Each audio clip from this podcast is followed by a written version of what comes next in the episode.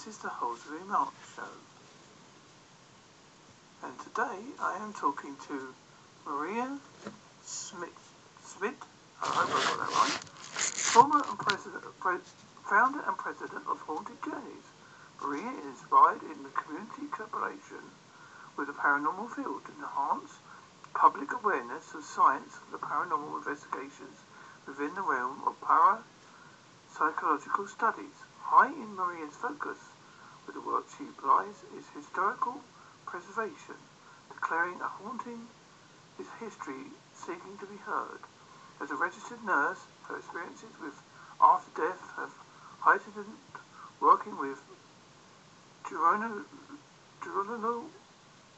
oh, might got that wrong, and the death and dying stages of life. Later, as an operator of one of the most haunted inns in Florida, her curiosity for scientific approaches are further intensified.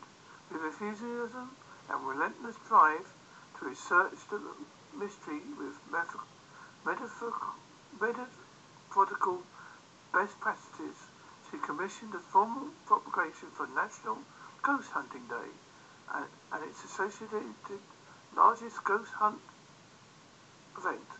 From here, she joined forces with seasoned para scientist Brian Cano to offer his, this global base of investigators as scientific co- collaborators, collaborators to, the, to the latest collective consciousness variant ever documented named The Bridge.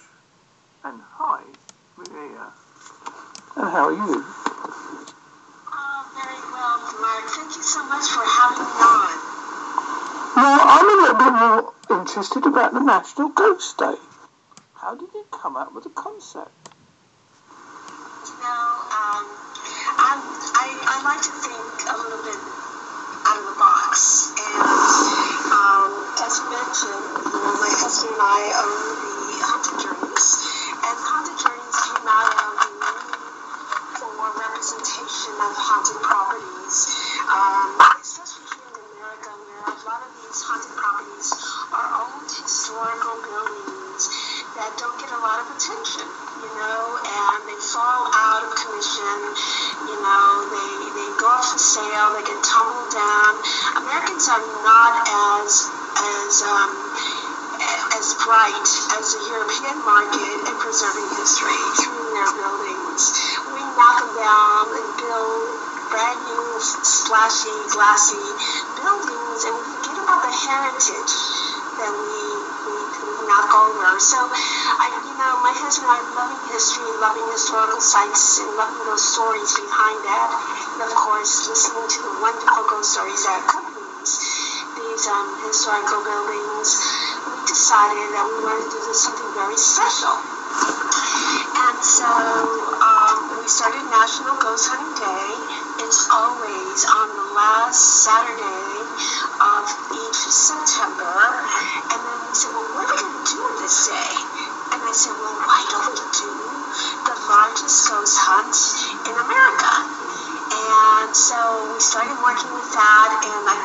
contacted a friend of mine, a colleague, and a wonderful mentor. His name is Brian Cano. Brian used to be with Haunted Collector and a wonderful parapsychologist. And I thought I'd love to pick his brain and, and find out because he's so, he thinks outside the box like I do. He said, Maria, why are you stopping in America? There's so many wonderful ghost hunting teams and, and haunted properties around the world. And I go, Brian, I've never done this before. And to go from just doing it in America to the whole world it's quite a challenge and quite, um, you know, a, quite an order to take. And so he persuaded me. He offered me some properties that he, he had some good contacts out in, especially in the UK and in Australia, where he did a lot of international speaking that was year one of, of 2016. Um, we started out with 70 teams um, back then in five countries. This year, we've tripled the amount, the amount of countries. Now we're in 15 countries, and we are um, we also triple uh, double our numbers. So we are at 150 uh, um, 150 teams around the world. So extremely exciting, extremely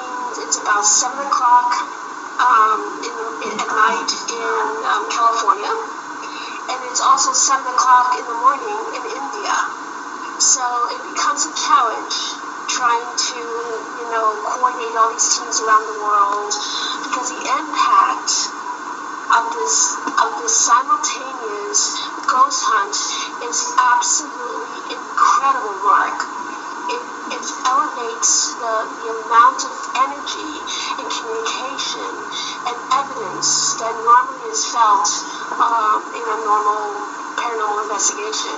And it's because of the collective consciousness effect that all these all these teams working to, together um, create. Maria, have you had a personal experience in the paranormal? Um, and more so since I've been working with it. I'm much more sensitive to it. Um, as you mentioned in my bio, um, and thank you for doing that, um, my husband and I operated one of the most haunted inns in the state of Florida. It was called the Seven Sisters Inn. It, it had a lot of, um, you know, it was very famous for his hauntings, very active, extremely active. And I have seen, heard, felt, experienced prankster um, activity. Um, there was not a single day that we spent at the Seven Sisters Inn, an old 18, um, actually a 19th century Victorian building in Florida. Um, there was not a day that we did not experience some type of evidence of communication. What do you think ghosts are? You know, that's a fascinating question um, because there is no answer. Um, I do believe that, that there's many different types of ghosts slash spirits slash entities are choose to do. Those are names that we have given these these um, souls that have lived or you know have um, had their tour of season here in, in the in, in the earth and then have died and gone on. Um, as a nurse, I have seen the transition of death and dying into spirit, and I have also validated that there is a continuity of um, of existence between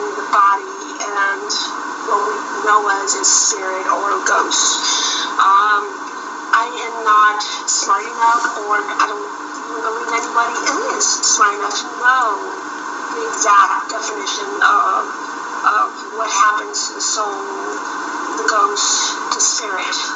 Um, I do know that they do want, they do sometimes want to communicate with us, and they make their presence known. Some would rather just be on their own, you know, and, and don't communicate with us. So I do believe that there is a level of interaction where our two dimensions meet at some point. Interestingly enough, when Brian Cano helped us on the first two years of the world's largest hunt, we conducted a, an experiment called um, um, the Bridge. and what the bridge did was a place where spirit and us humans met. We were bridge. And that is a, a dimension that, that is very unclear. That a lot of us have not been able to experience and come back and report on it. You know, um, there are stories of people coming back and telling about the white light, etc.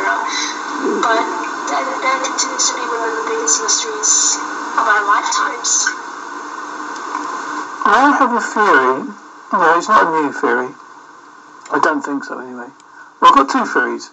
The first being that I think our paranormal abilities come from early man. Now, I'll explain this a little bit.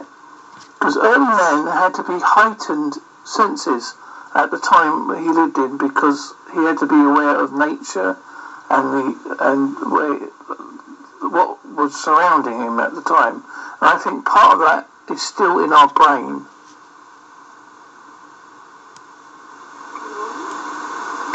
And my second theory, and this is a little bit more controversial, I think that God is schizophrenic.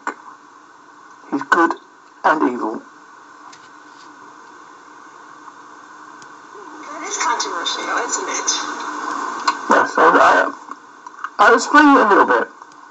Because, as you know, in the Bible, I'm not quoting it for word for word, but it does say that we are made in God's image. And if we are made in God's image, we are both good and evil.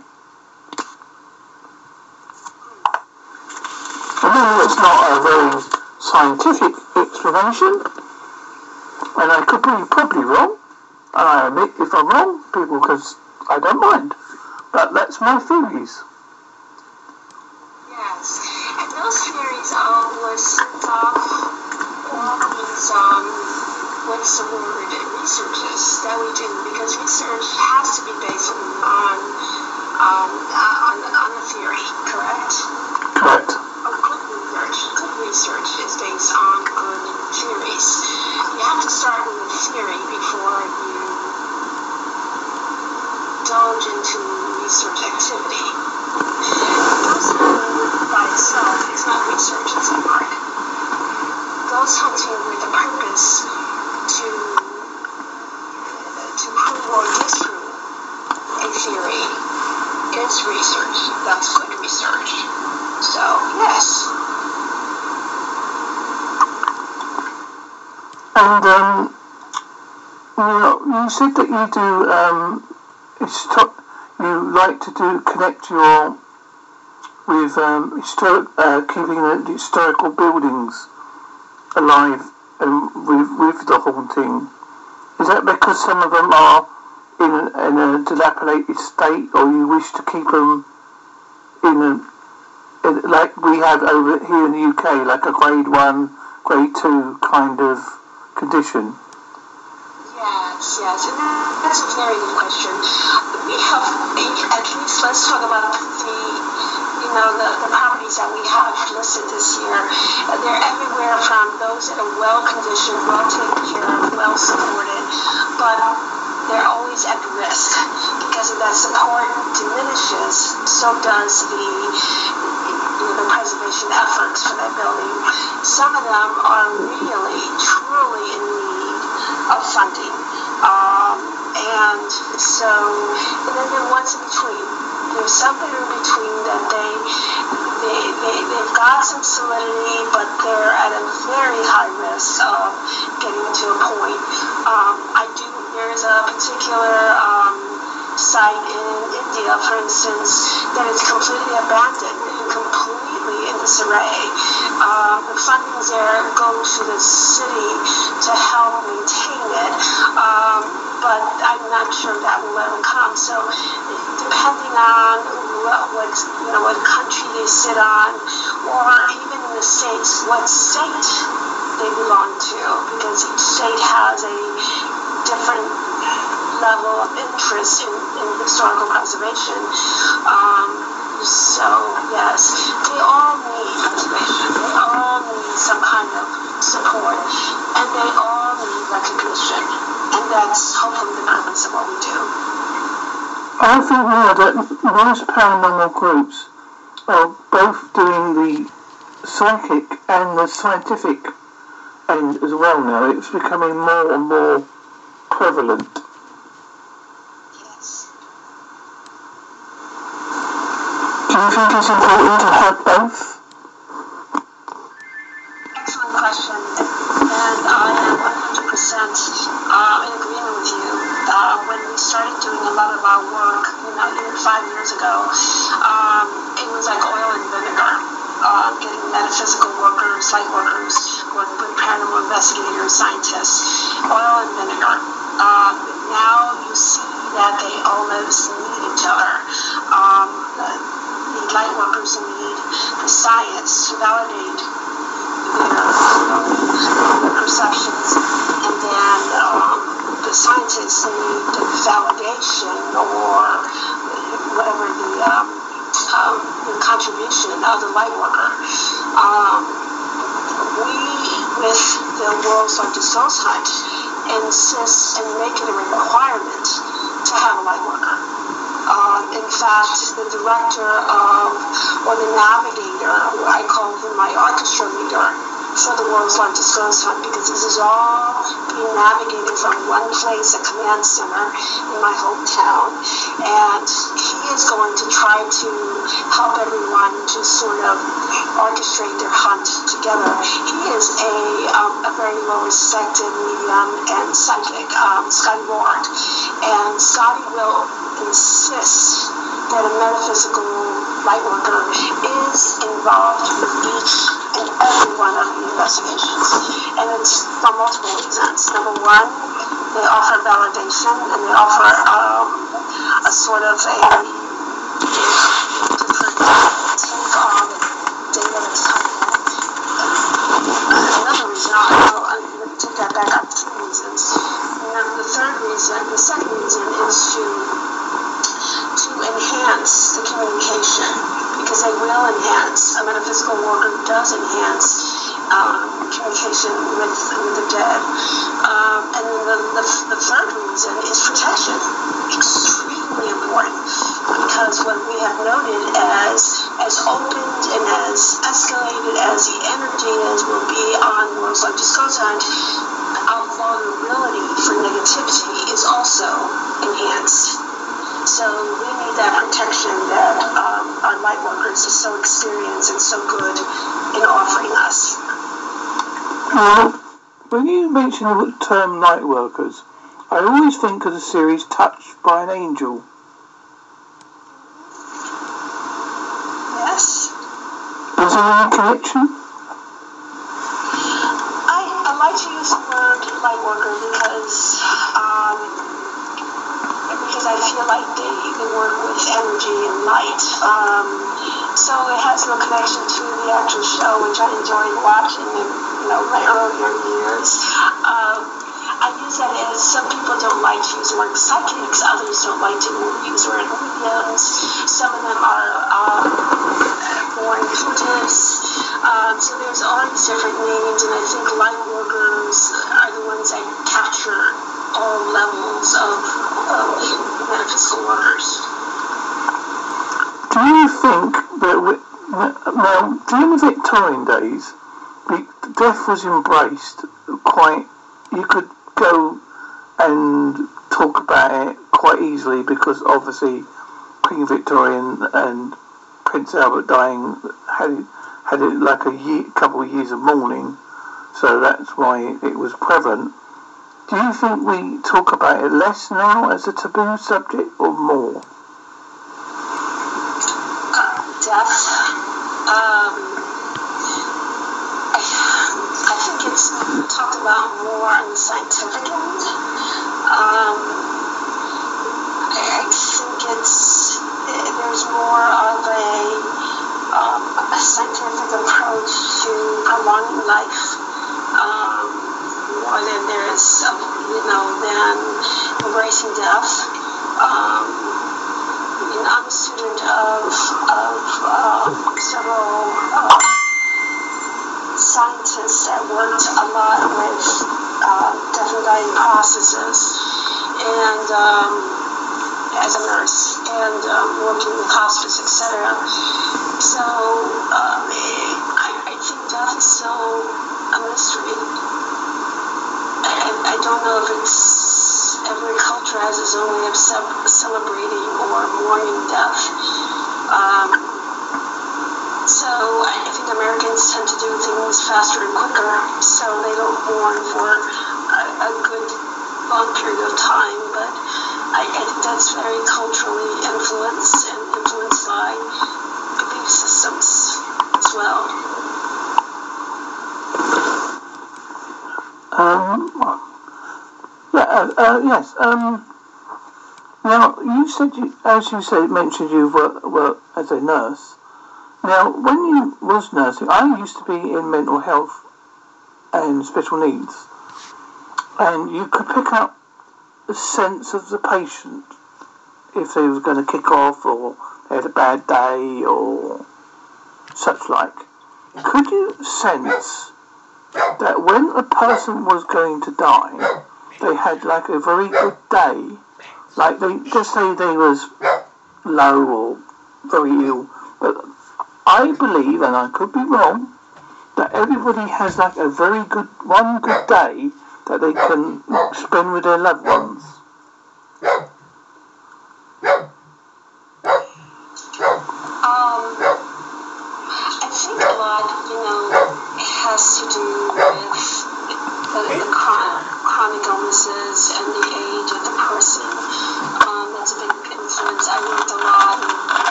Periods in that, in, before they die, they actually have, in my opinion, out of body experiences. Like they come in and out of their bodies. Um, I, I do believe that, especially with older folks that I that we took care of, um, because their cognition was so diminished. They didn't have the, you know, the um, constraints like for persons that have good cognition. Um, I, yeah, I do, I do have periods where they become a little bit more lucid, more peaceful. Um, and you might have seen that more with your population. I, I saw that sometimes, not, not always, but I always witnessed a out of body experience was witnessed or um, um, was noted.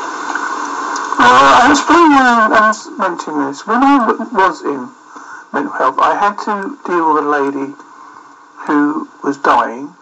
He was in the room, and as she died, you could sense that something had left her. Now I can't explain that.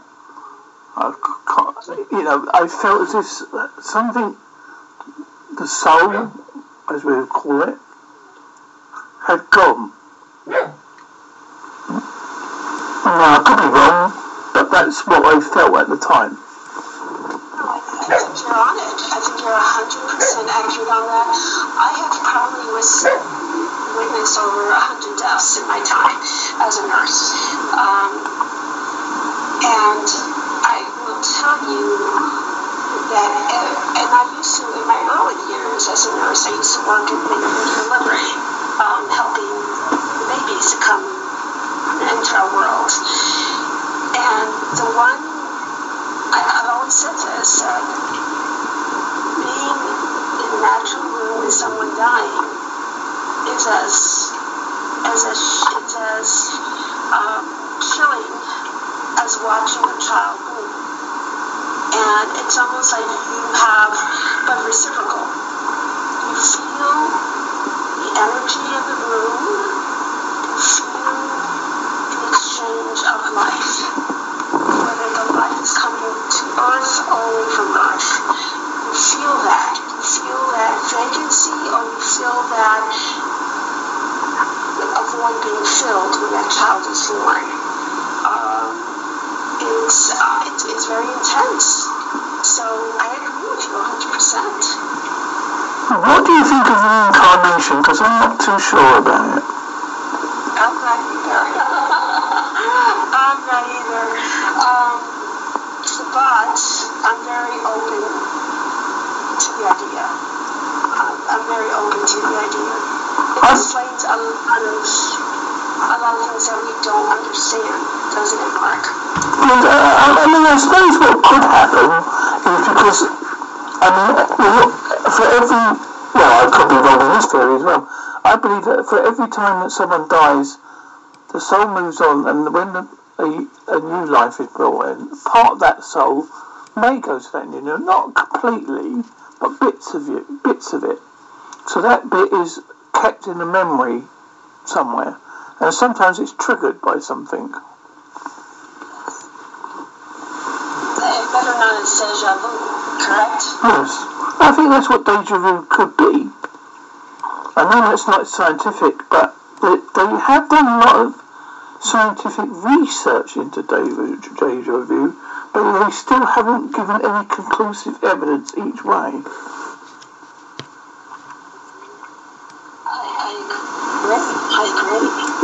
Um, how do you explain? I mean, I've seen a lot of, I, I read a lot about children that are very accurate with some historical um, details that they would never have known unless they were reincarnated from having experienced his, history, you know, on a personal level. So yes, yes. Now, as I mentioned again about the soul, um, I know that when they do um, the is it coroners when they um, do an autopsy. Now there is always a, I think it's a twenty gram difference in the body that they cannot explain. I think I'm right on the number. I'm not too sure. that's very interesting. We don't know a lot of it could be natural dehydration. Uh, you actually start, I don't want to call it evaporating, but actually, the body starts disintegrating and gases are expelled, etc., that have some weight, you know, to, um, so yeah, it's, I've heard of that. I've heard about, in fact, um, there was someone quite famous that studied that um, for a long time, and that might be where you have your figures from. But um, a lot can be explained by that. Um, I, I don't know if the soul has weight. I, I don't know. Um, I, that's an interesting, you know conclusion. I, I just, I'm not convinced 100% that the soul has weight. I, I saw a film the other day called the Philip experiment. Basically, it was a, a scientist set up a fake person who died, and they called him Philip. I can't remember the last name at the moment, but basically they set a proper history for him, a proper profile, how he died, etc. And then they got a group of people in, and first off, they was only allowed to ask, uh, like knock on a table, like like ask a question, and, and it'd be like one knock for yes, one two knocks for no. But the only questions they could ask was to do with the history that they gave him, but that didn't seem to get any reaction. So what they did then was set it up like a proper séance,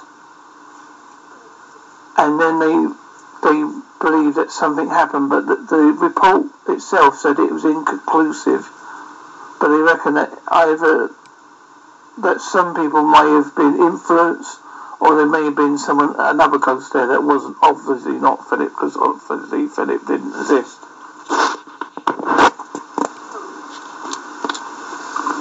Yes, yes. And that's what's so intriguing what we do, isn't it? What is there so much um, mystery involved um, that you just don't understand. Um, we can come up with these very intelligently crafted theories, but they're they, until they're proven, they're just theories. That's why, like we said earlier, about the theory world. If you're wrong, fine. You know, there's nothing wrong with that. It's good to have a theory and do a little bit of research and study it and look into it.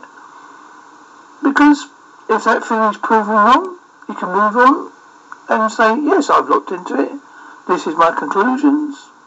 And most people will come up with their own conclusions anyway. Oh, I'm, I'm doing an experiment with someone. Basically, um, when we watch a movie, I'll use John Wayne as an example because obviously a good example to use. Now, John Wayne's been dead a very long time, but we, we accept that we're watching him, but technically we are watching a ghost. So we're going to try and set up an experiment of see if we can get any EVPs from a film. Oh, oh. interesting. from someone who has died. And the lady who's going to help me is called Emily Manshouse St- Stakely from Frick and Frack Paranormal.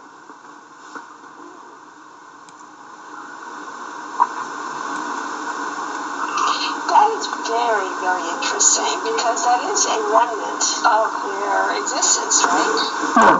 That's a recording. It's almost like saying it's almost like a residual haunting.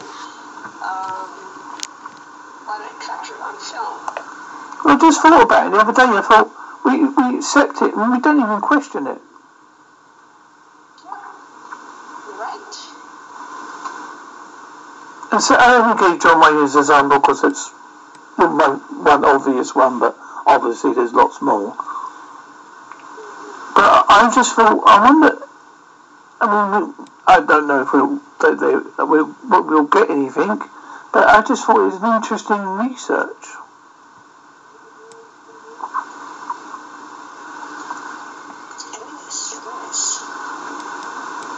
Perhaps we could do a little bit more.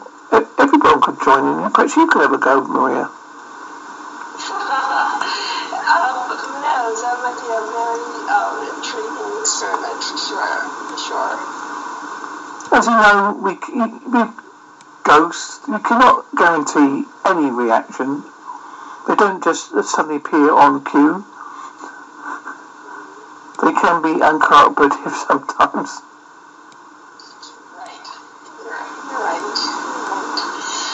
So many. I mean, there's a theory that um, even like digital recordings, what we call EVPs, are remnants of our thought process. And um, so uh, we listen to our own thoughts and words on a digital recorder that's able to capture these thoughts. I mean, there's so much, and it's because it's, you know, we don't have a mechanism, it's prove this disprove. Well, I've, I've never uh, seen anything or heard anything, but sometimes I get very strange smells. The other day, I had a very strong smell of death, like something was dying. It wouldn't leave me for a, a good two minutes. And it was strange. It, it was, and I don't know why I got that. It's, unless someone was trying to warn me or something. I don't know, but it could be. As I say, I do suffer from. Um, I have got mild small vessel disease of the brain which affects my cognitive skills like memory and speech and stuff like that. So I do accept it could be that as well.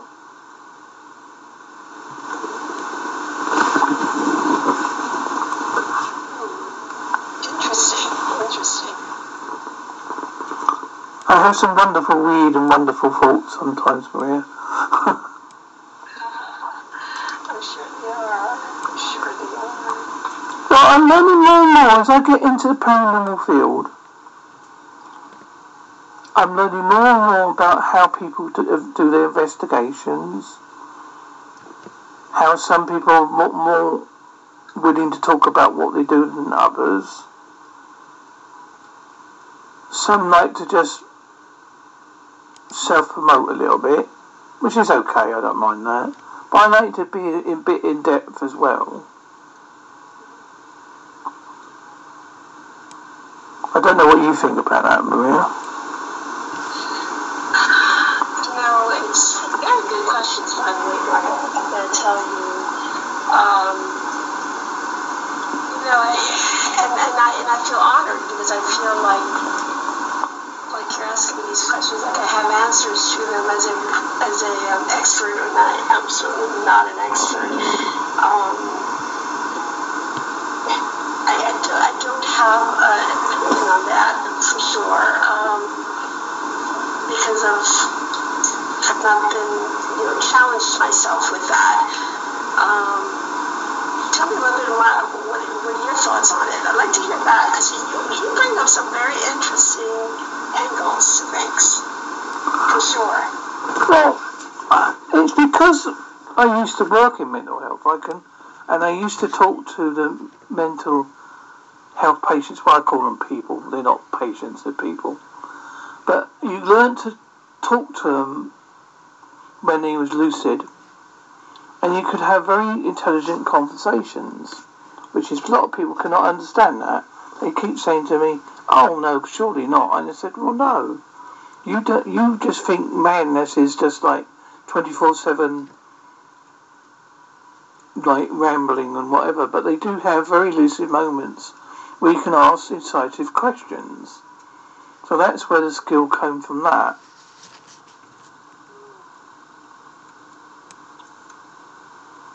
And my opinion is, I think that we should all try to get on as much as possible. We're all doing the same job at the end of the day. And I think if, if we all joined into like a like all gave each other in bits of information of all the research that we've done, you don't have to give it all away, but you know you, you can just say, "Oh, this is what I found. What do you think?" And you probably will get a lot more feedback. You probably think, "Oh yes, we come across that." And, you know, and my experience is that a lot of people do not like sharing that information. It becomes almost proprietary to them.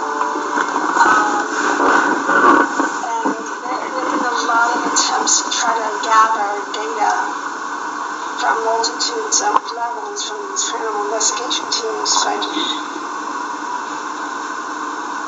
it, it has failed because they tend not to not to quickly give out that that evidence or data, and I'm not sure why. I'm, I'm not sure why. It becomes almost proprietary to them. I, I'm also a member of um, Lincolnshire Spirit Seekers, which I, I do a podcast for as well. And they, I joined them because they had a ethos that we are all family and we all, all one, which I like. And as I say, you know, I think sometimes we, as you say, we, people don't want to give things away, but how can you learn? How can you not? If you if you're keeping something back, you can't learn. I, I agree. I agree. Um, I think it's nice, um, we're going to go a little deep on here, and then I'm going to bring it back to the World Sergeant Docent. Sorry. I mentioned the word proprietary. Um, they feel like it's proprietary, that they own it. Um, they want to put their stamp on it. They want that to be their, I don't want to say claim to fame, but their token of, of their, co- of, of the, what they've, they've done, that, that is what sets them apart and sets them differently.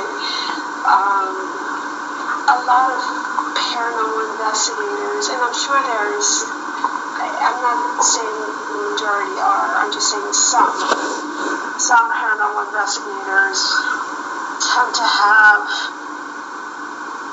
the sense of, I, I, we are the experts, we've done this for 20 years, we know the answers, and we're not going to give it away to others that you know, basically just for a t-shirt, a black t-shirt last year, and they, they, they don't want to, they don't want to have their evidence springboard other evidence or contribute to other evidence. Um,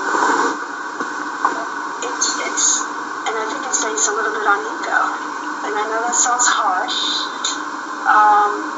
of sounding a little aloof. I think we have too much, especially in the, United States, a little bit too much ego uh, interfering with the art and science of paranormal investigation. And that is one reason why they've got this proprietary, you know, feeling about maintaining their evidence and not sharing it. Um,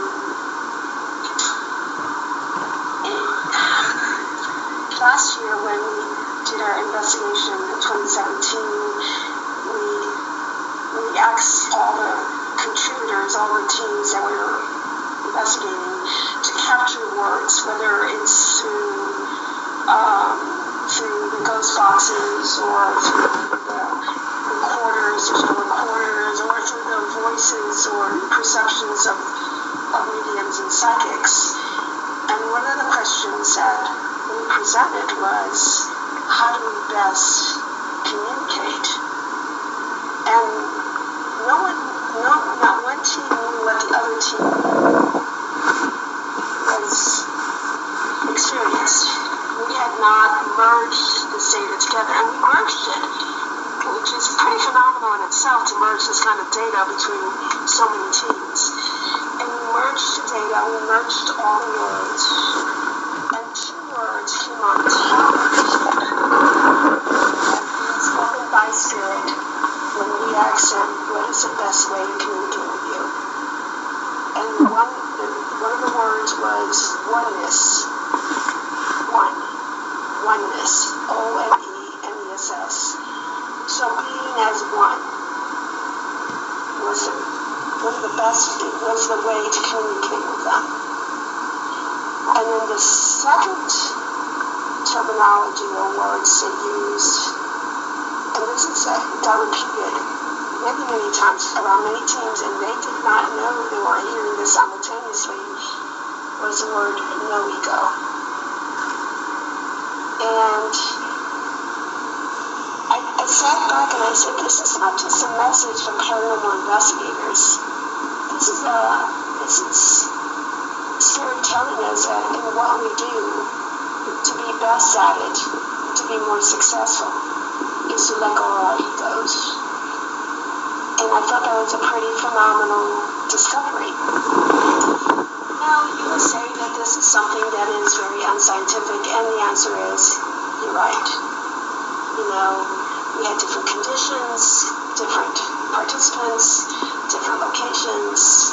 We didn't have enough value to to secure that as being the main the main answer from spirit. But dang it, that's what they said in the few that we, we got back.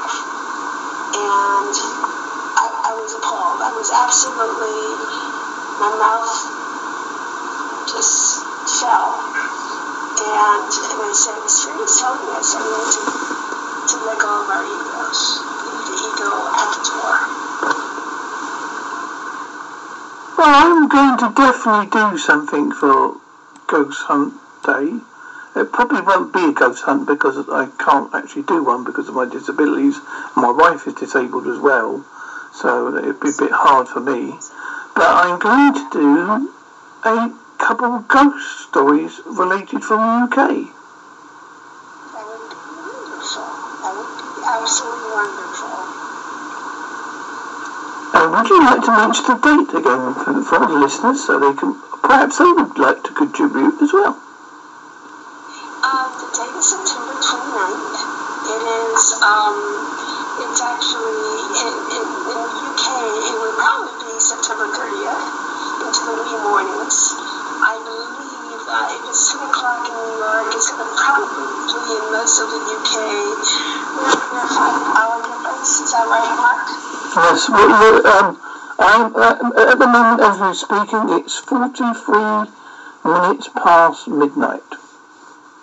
Oh my gosh, it's been Betsy. Um, and it's, um, yeah, it's 43 minutes after 7 o'clock my time. So we're exactly five hours apart right now. Um, so on National Ghost Hunting Day, when it's 10 o'clock Eastern Time, it's going to be 3 o'clock in the morning in Europe. So it's a tall order to ask. Um, right now, I, I do I, I do ask if there's anyone listening that has a solid and incredibly uh, non-egotistical team um, that love the work of historical preservation and love to hear the voices of spirit. I will tell you that you're going to have a phenomenal evening. There is no doubt that the evidence and the energy that you will experience when the whole world comes together at the very same moment to talk with spirit is enhanced. Well, I think that when we have um, Armistice, Armi- Armistice Day, you know, when we respect the when people that died in World War Wars and whatever, it's strange how the world just stops just for those two minutes. Yes. Isn't that amazing? And I think that is a very good feat of humankind that people don't realise that we're doing. They don't realise the energy that it projects. Yes. This, uh, this will be our third year running, and this will be our third year that we have Cyclical Research Center out of Albuquerque, New Mexico, actually measuring what they call random number generators around the world. And on both years, in 2016 and 2017, he recorded a shift in energy as produced with National Hunting Day on the world's largest hunt. They actually measured the energy before the before the hunt was announced and during the hunt and then thereafter and there is an actual peak during those two hours of the energy shifting and the what they call random number generators, which is the chance of probability um, shifting from the norm of 50-50. So it's it's an actual you know claim that we have been able to solidify um, with you know by doing such a tremendous thing together. So team is out there in Europe, Europe happens to be one of our weakest zones, and I don't understand why. But we have um, 13, 14 teams out of Canada. We do have um, 6 teams out of Australia. Um, Asia is offering us, I think, um, five, six. And that's the same volume that we have out of the UK. And with the history and the respect that Europeans have always had for the dead and for with spirit in your incredible history, I would expect that number to be doubled. So I'm going to go out there on the limb and say, if you are a ghost hunting team and you are interested in joining up with the world's largest ghost hunt on September 29th at 3 o'clock in the morning. It starts um, on your end. Um, you will have an experience that you've never ever had before. I, I promise you. Um, if you wish to contact me, the best way is um, just send, uh, go to our website. It's largestghosthunt.com. Largestghosthunt.com. You will see uh, my email there, communication forms. There's even a spot that you can actually register if you're interested. There's no fee. There's no charge to register and hold the hunt. And a, a lot of good will be returned back to you. Yes, I, I, I think I'll look that up, and I, as I say, I'll probably join up, but mine will be on the podcast side of it. But I'm, I'm sure you won't mind that. No, right, that's good. And I'll tell you why that'd be wonderful. Because you're engaging the spirit as you tell these stories. You're actually enhancing it. And I think that is so wonderful for you to do that, and I appreciate that. Well, I'll share it with my Lincolnshire Spirit Seekers because I'm, I'm, I'm the admin for their Facebook page, so I should share that on there for you as well. I'm sure there'd be a lot of British groups on there that would be very interested. We just got a um, team from Scotland today, so I'm very excited about that because we had not had Scotland join us until today. So um, we have one in Ireland, Scotland. We have uh, about three or four out of the UK, and we have one out of Sweden. So that will be very interesting, you know, how that works. Um, so, so we're very excited. Is there any other links you'd like to give us, Maria? Um, you can definitely go and give me a, a you know a like on our Facebook page.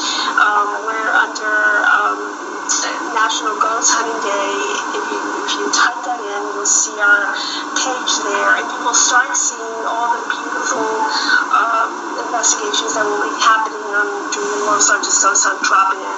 You'll start seeing their banners. We're getting them out there. Um, you can join our mailing list and you will be getting a list of, um, of places that you can visit if they're close to you and supporting National Ghost Hunting Day and witnessing firsthand the investigations that will be happening near them. If you're not able to join up because they're too far from you, we um, I, encourage you to um, join us with our live streams.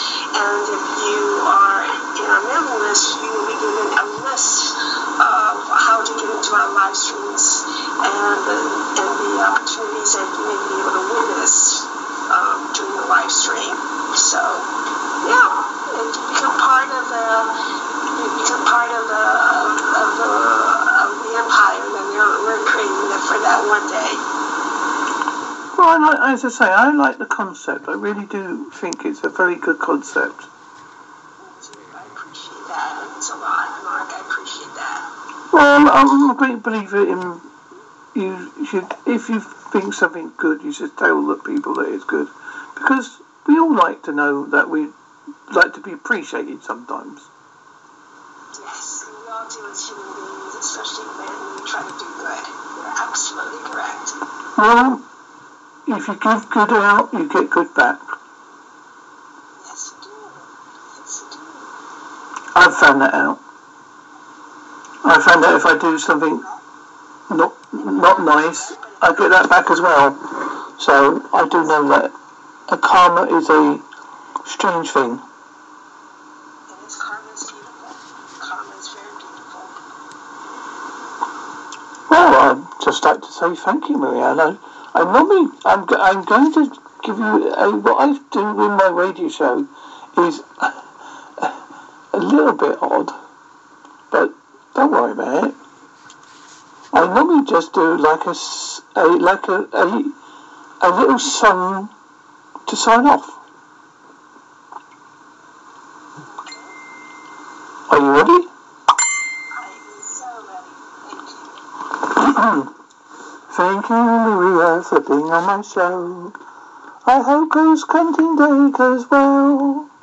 I will look forward to the posts and I'll give you some ghost stories as well. So I'd like to thank you very much for being on my show. And I'd like to say good night, ta-ta, and thank you very much. Uh, I just put a big smile on my face. Thank you so much. Sweet. Thank you. Thank you very much. Bye. Bye-bye. Thank you for having us again. There's no problem.